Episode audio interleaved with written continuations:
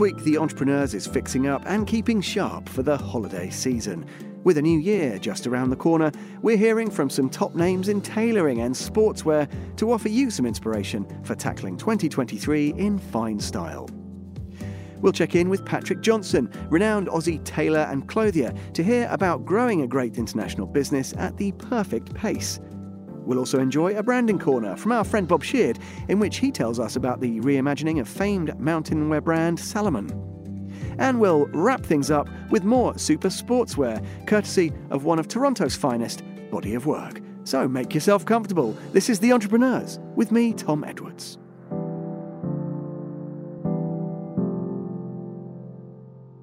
You are listening to The Entrepreneurs. We're off to Australia to kick things off with the visionary behind fine men's and women's tailors and clothiers, P. Johnson. That man is Patrick Johnson. And Pat, welcome to The Entrepreneurs. It's lovely to chat with you. And I wanted to start by asking you you're kind of presiding now over it's a global business. In your mind let's go right back to the beginning of the journey. Did you kind of set off thinking yeah i can take this thing global or did it have a, a more kind of quotidian beginnings? T- take us back to the start when I sort of started the business, it was the GFC, deep GFC. I was living in London at the time where I had been for a number of years. I met my wife over there, well, my wife to be. We weren't married then. And it came to the point where we sort of needed to, she needed to come home because her sort of visa ended. So I decided to kind of come home with her. I left Australia pretty young and came to London I wasn't really thinking about coming back to Australia at the time. I grew up in between Adelaide in South Australia and rural South Australia. So I was, I was pretty happy in London. I met her and then thought, okay, cool. I'll go back and sort of check it out and see what's happening in Australia.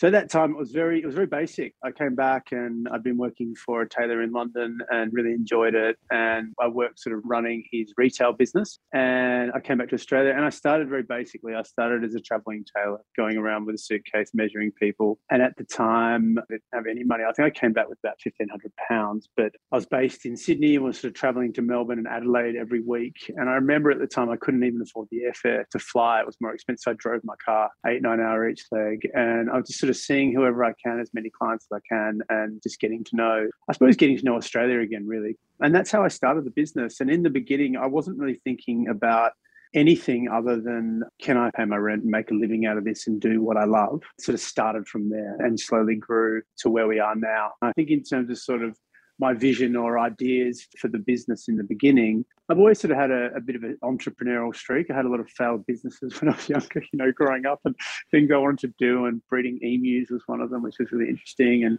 my father's from Jersey in the Channel Islands. He came over at a young age and he was always, he runs his own businesses and stuff. like That so we always had that kind of thing where my dad very much pushed me out of my comfort zone the whole time and said, give it a go, mate, try it, see how you go keep it really simple, don't overcomplicate it, go day by day, and those kind of things. So I've always had him very much as a mentor in that respect, which is very, very helpful.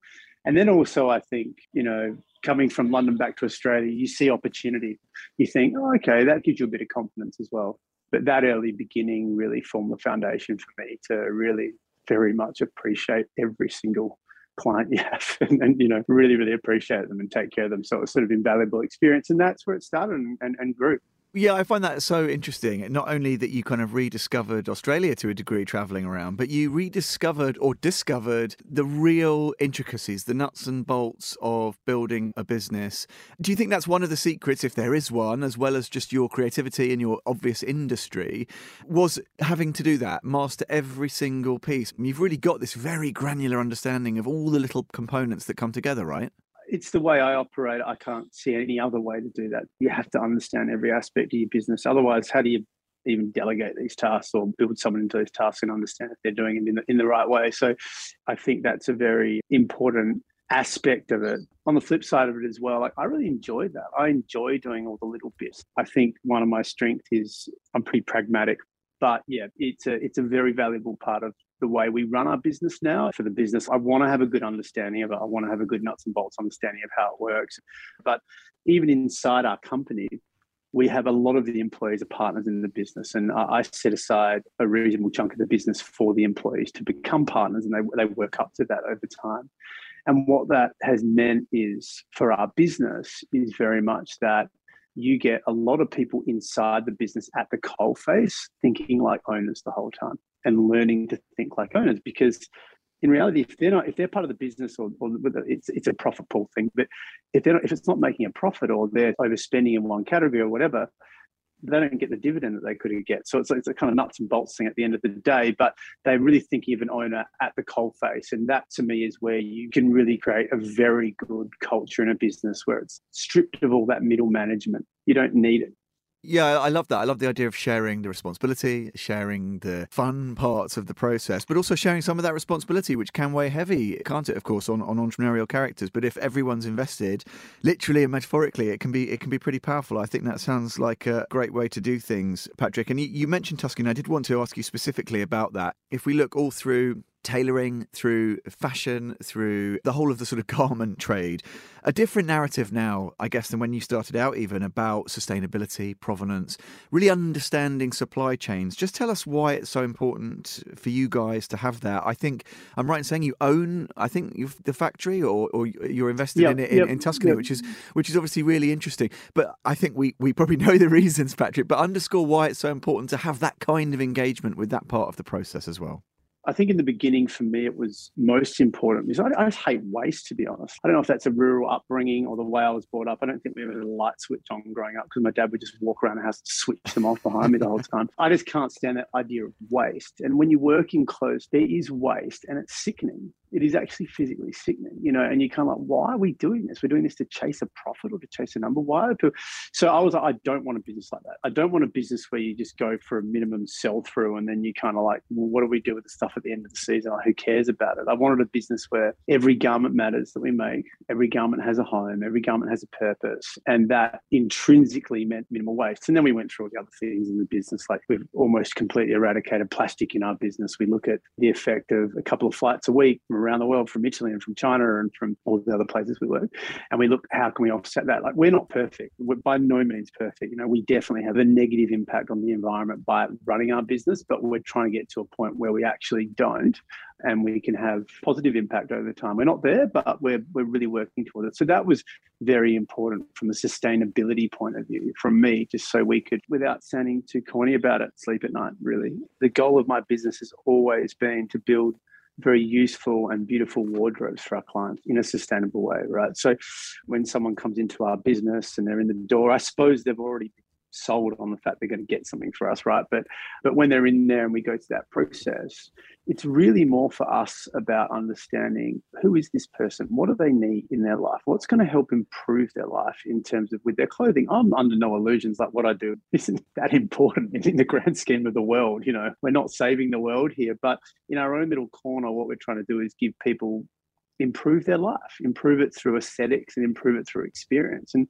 help them feel a little bit more confident about themselves. And you know, when you're walking down the street on a sunny day and you've got this little movie running in your head and you're feeling pretty good. I don't know. And I'm trying to like discover what that movie is. You know, what's this idealized version you have of yourself in your head? And then we make the wardrobe for that. And we're, we're trying to pull that out of people and that can take time. So in that respect, we're trying to do that in a really thoughtful manner. For some people, getting a suit completely handmade in our Carrara workshop, it's not for them. It, it's not only outside their price bracket, but it's also it's not really what they need. And some people might want to get a garment made in our Pronto factory, which is a lesser price point. We can't cater for everyone, but we do try and cater and look at the client and go, how can we be the best for you? That's very much how we approach it. And in that, it really does make the whole process much more sustainable because you think our clients are coming in and spending a good hour with us. They're investing their time.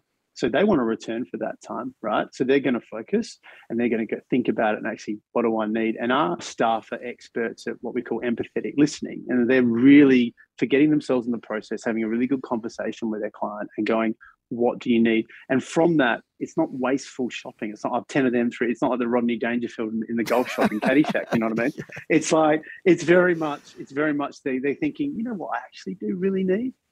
I need a couple of really beautiful white shirts. And when we go, okay, for your face shape, is the perfect collar for you. Do you like that? You're trying it. Yeah, I love that. That's great. And hopefully then we've sorted their wardrobe out so they can get on with the more important things in life. We've done our bit and then they can go and live. And that's how we view the process. I love that, Patrick. I think that's really great. Let, let me just talk a little bit about, uh, well, I guess the brand's evolution, sort of beyond tailoring. You do other things as well now, and people can see it, you know, whether it's knitwear or sportswear, women's wear as well. Let's talk a little bit about that evolution and also the way you kind of blend traditional values and sometimes looks with the modern and contemporary. I've tried to kind of sum up what I think the look or the feel is. And it is, it's kind of tailored but relaxed. There is an ease that runs through it. I don't know if that's a bit of a cliche about, you know, the Aussie approach. You've spoken about it already. Maybe it's just a consequence of being remaining very client focused and making sure people get what they need. But do you like that idea of blending seamlessly the modern and the trad and being formal and informal at the same time, even in the same garment? It's a tricky trick to, to pull off. Yeah. But do you like being characterized that way?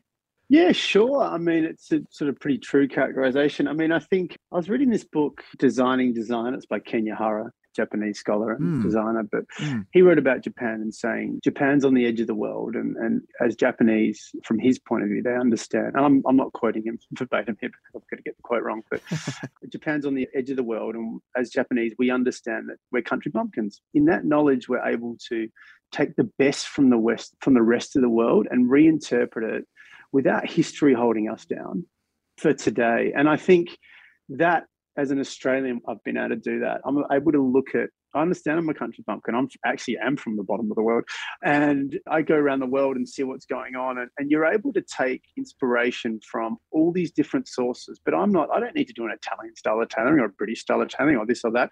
I can just mold them all together and look at it with very fresh eyes. And it gives you a lot of freedom doing that and able to hopefully create something that is new and exciting. And I think the aesthetic you're talking about is that. We've looked at all these inspirations we have from around the world, from America, from Japan, from the UK, huge amount of inspiration from the UK, from Europe, from all the different parts of Europe.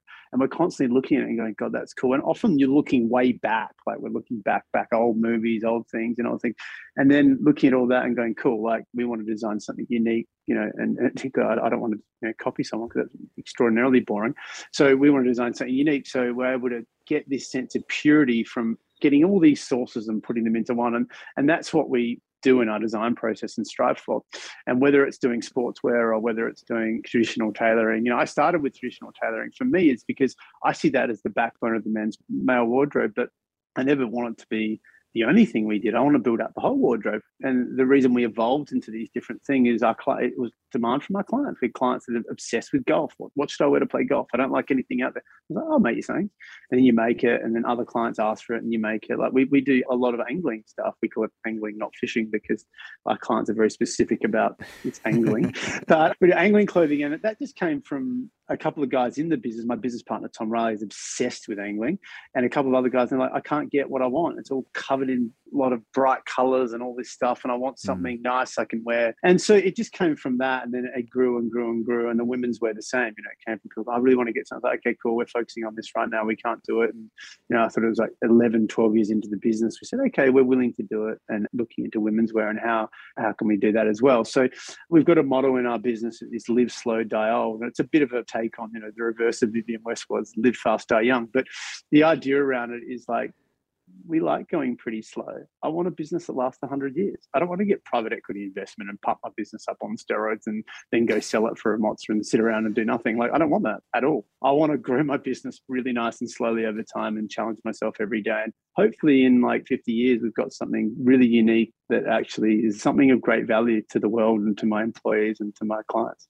Absolutely, Patrick. I think it's it's a wonderful philosophy, and it's interesting. You know, you're talking about Kenya Hara and designing design, and one of the things that I recall from that is this idea about understanding some of those almost I don't know what you'd call it, the sort of philosophical tradition in a way of Japan, Japanese culture, Japanese design, which is mm. the importance of emptiness, the stuff that isn't there. And I guess whether you're looking at that from designing a magazine, something we hopefully know a thing or two about here at Monocle, as our mm. uh, creative director Rich always says to me, you know, the white spaces are as important as the things where there's lots going going on. Do you think that is, mm. again, fundamental to this philosophy? This idea that what's not there is as important as what is, that idea of being slower, taking your time, not trying to conform to other people's expectations. There is something definitively philosophically Japanese as well, I think, about your approach. Yeah, I mean, I think tricks are tricks for a reason because they're tricky. You know, like you get sick of them.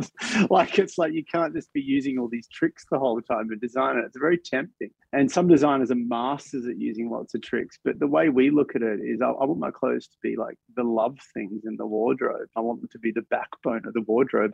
And to do that, they need to have a sense of um, calm and space and, in a way, be a bit of a blank canvas for the rest of your life. I'd say we do have a bit of minimalism in what we're doing when by no means totally minimal. But for me, that's very important because if you put too much of personality into the clothing, I think it can suffocate the wearer a little bit and it suffocates their personality and their ability to express themselves. The excellent Patrick Johnson. Check out that winning aesthetic for yourself. Head to pjt.com now. You're listening to The Entrepreneurs.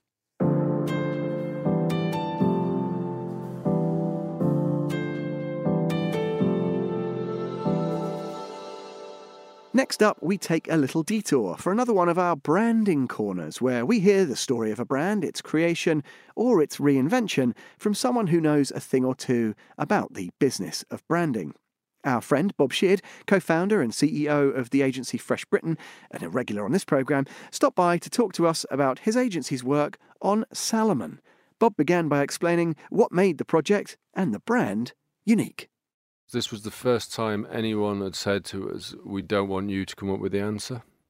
So, what happened is Adidas sold Salomon to Amer Sports. Sports came to Fresh Britain because of the work we'd done on Nike, which they liked. And they said, We need you to give this company its confidence back. So, we need you to help us find the solution we did that and we designed a workshop approach which now underpins every bit of work that we do it's always workshop collaborative approach and why that's interesting is the guys that were in the room on the two days we did the workshop was the future president of Arc'teryx, the future president of Levi's, the future president of Suunto, all of which became great clients of ours. So the collaborative approach for anyone that's out there that it works and it helps you network your network. The reason why Salomon was fantastic is when we lived in the Haute Savoie, it became very obvious to us that it was a massive thing to work for Salomon. If you lived in, and grew up in the mountains, it was totemic to the point where many people had got the you know, double first at the Grande École and then with a POS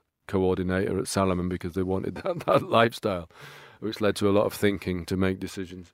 But they were labouring under this lifestyle proposition, which was called Fuel Your Instincts. They were about 300 million in turnover, so they weren't small, but it just didn't feel right. And so we went and interviewed everybody.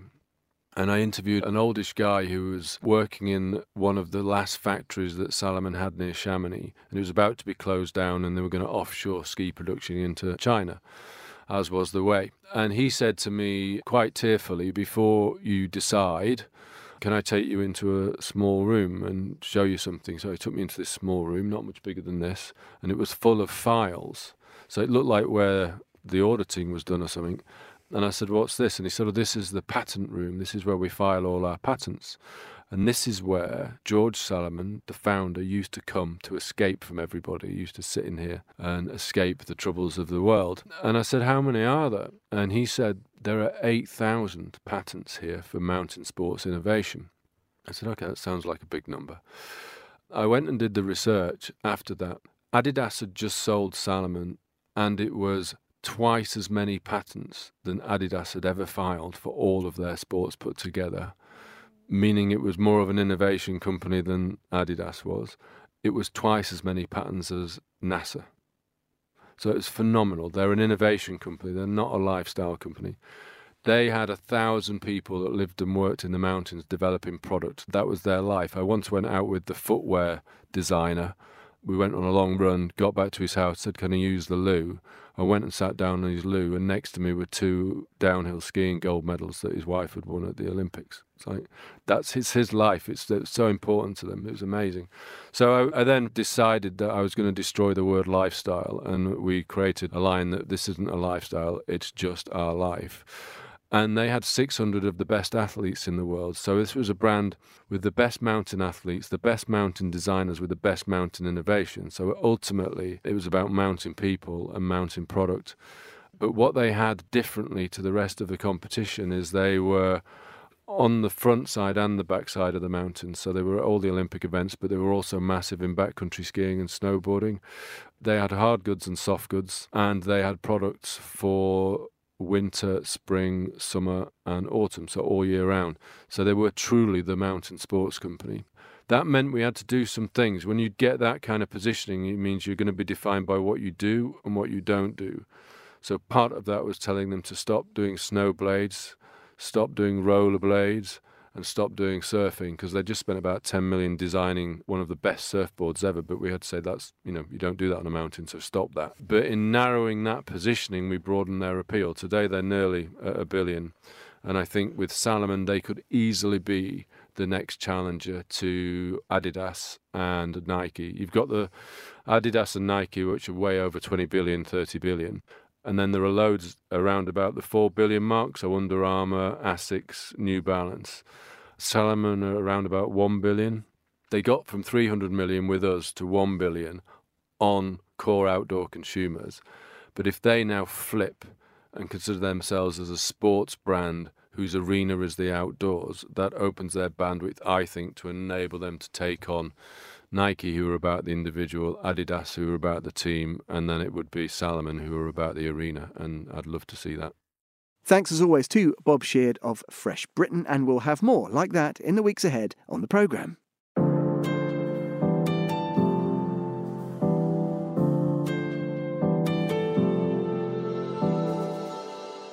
You're listening to The Entrepreneurs. And finally, on today's programme, we're heading to Toronto to hear the story behind a brand new boutique athletic wear brand and design studio, Body of Work. Here are co founders Dwayne Vatcher and Brittany McKinnon, who launched the brand in August last year, on why they each left successful careers at some of Canada's best known apparel brands to set out on their own. My name is Dwayne Vatcher, co founder of Body of Work. And my name is Brittany McKinnon, and I'm also the co founder of Body of Work. So the brand is basically incepted on the fact that we wanted to bring a sense of ease to activity. We have a long history in the apparel industry and bringing together the idea of high quality and craftsmanship with the concept of an active lifestyle. We felt like there was an opportunity to bring something to the market that was unique and had something that was a little bit more emotional and aesthetically pleasing. We felt like that was something that when we were looking for that balance in our own lives, it was a bit difficult to find something that inspired us to get outside and be a bit more active. It goes back about 10 years. Dwayne and I were transitioning out of school and starting our careers in apparel. And actually, I moved to Vancouver initially to start my first kind of apparel career role. And at that time, my life was changing quite a bit. I was trying to manage the idea of work life balance and starting a new career and learning what it meant to still be active and have a balanced life while still kind of navigating the world and navigating my time and and learning a lot about the apparel industry at the same time. So it was a really interesting kind of moment for me and and then Dwayne joined me in Vancouver as well and I'd say that was kind of the inception of everything because that's where we first really learned our skills and became really familiar with the apparel industry and started working in sportswear. Living in Toronto is actually quite different. In Vancouver, everybody's quite active and it's very much a part of everyday life. And a part of our transition, too, was learning to balance activity in our everyday lives and I've always had kind of a, a, relationship with activity that changed based on my schedule, whereas Dwayne actually used to be a pretty serious athlete. So he has a different history with activity. And now we'd come back after our first kind of roles in our careers. Dwayne was at Reigning Champ, and I was at Aritzia we came back to Toronto and we had this feeling that there needed to be a point of inspiration or something that really kind of got us going and encouraged us to be active, but something that we were really attracted to and we felt like there was nothing that really represented that feeling. Typically, sportswear brands, especially our athletic wear brands, have a kind of an air of intensity or prescriptiveness to how they approach activity. And we are very kind of design forward people who never really felt like what existed spoke to that sensibility. And so it was kind of just a conversation where we, we felt like we came home with all of this experience and new exposure and perspective. And we started to talk about the idea. But because it was it's you know so much from the heart and something that we had to really talk through and refine as an idea. It took us quite a while to get the idea down and you know begin to talk about what it sounds like what it feels like what are the fabrics are you know who we speaking to. So i'd say the journey began there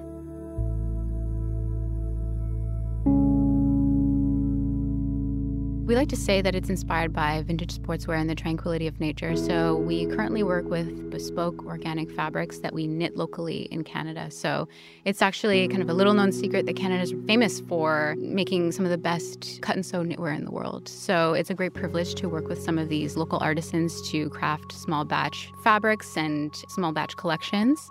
Currently, we are, I would say, we, we started out with sweatpants and sweatshirts because we felt like it was a really approachable way of creating products that integrate really well into people's lives. And the goal is to, in the future, introduce more performance wear, but initially start with those really approachable items that fit so well into your life, whether you're going to a class or on your way to the office and you're riding your bike. We wanted to create products that were approachable and beautiful and in colors and creating a palette that had longevity. So, longevity in general is a word that we use a lot. It's considered when it comes to the materials or the styles that we develop we actually worked really hard to create a unisex fit. So that was an interesting design exercise because we wanted it to kind of fit everybody.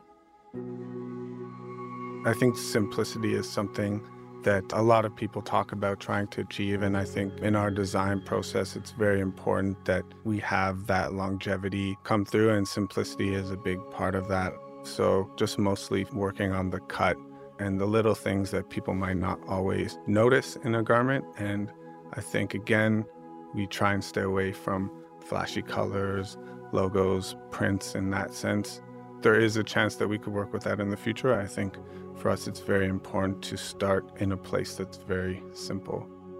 We like to say that we are approaching it with an artisanal take on sportswear, which is not typically what you see. So, small batch, really considered, fabrics and colors meant to last the test of time, not being logo heavy, just so that it can really actually have a place in your wardrobe for a long time. I think it's encouraging that sportswear is growing and people being active is a conversation kind of across the board, and we're happy to offer a new perspective in that world. Sportswear as a category growing is actually very encouraging because it's actually rooted in, I think, enriching people's lives, and that's the way that we like to approach it being active, even if it's approached with ease, can be very transformative for a person's life. And we really like the idea of doing something that's actually rooted in something meaningful.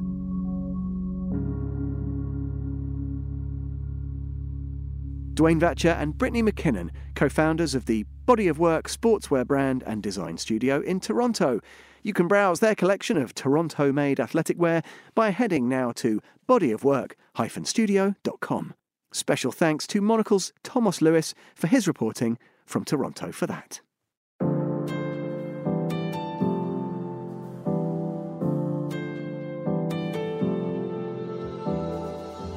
And that's it for this episode of The Entrepreneurs. We'll be back at the same time next week. The programme was produced by Laura Kramer, with mixing and editing by Jack Dewars. My thanks to them as ever. Listen again and find out more about the show at monocle.com. And don't forget, while you're there, to subscribe to Monocle magazine. You can also follow us and catch up with the archive via your preferred podcast platform. To contact the Entrepreneurs team, write to me or email Laura at lrk at monocle.com.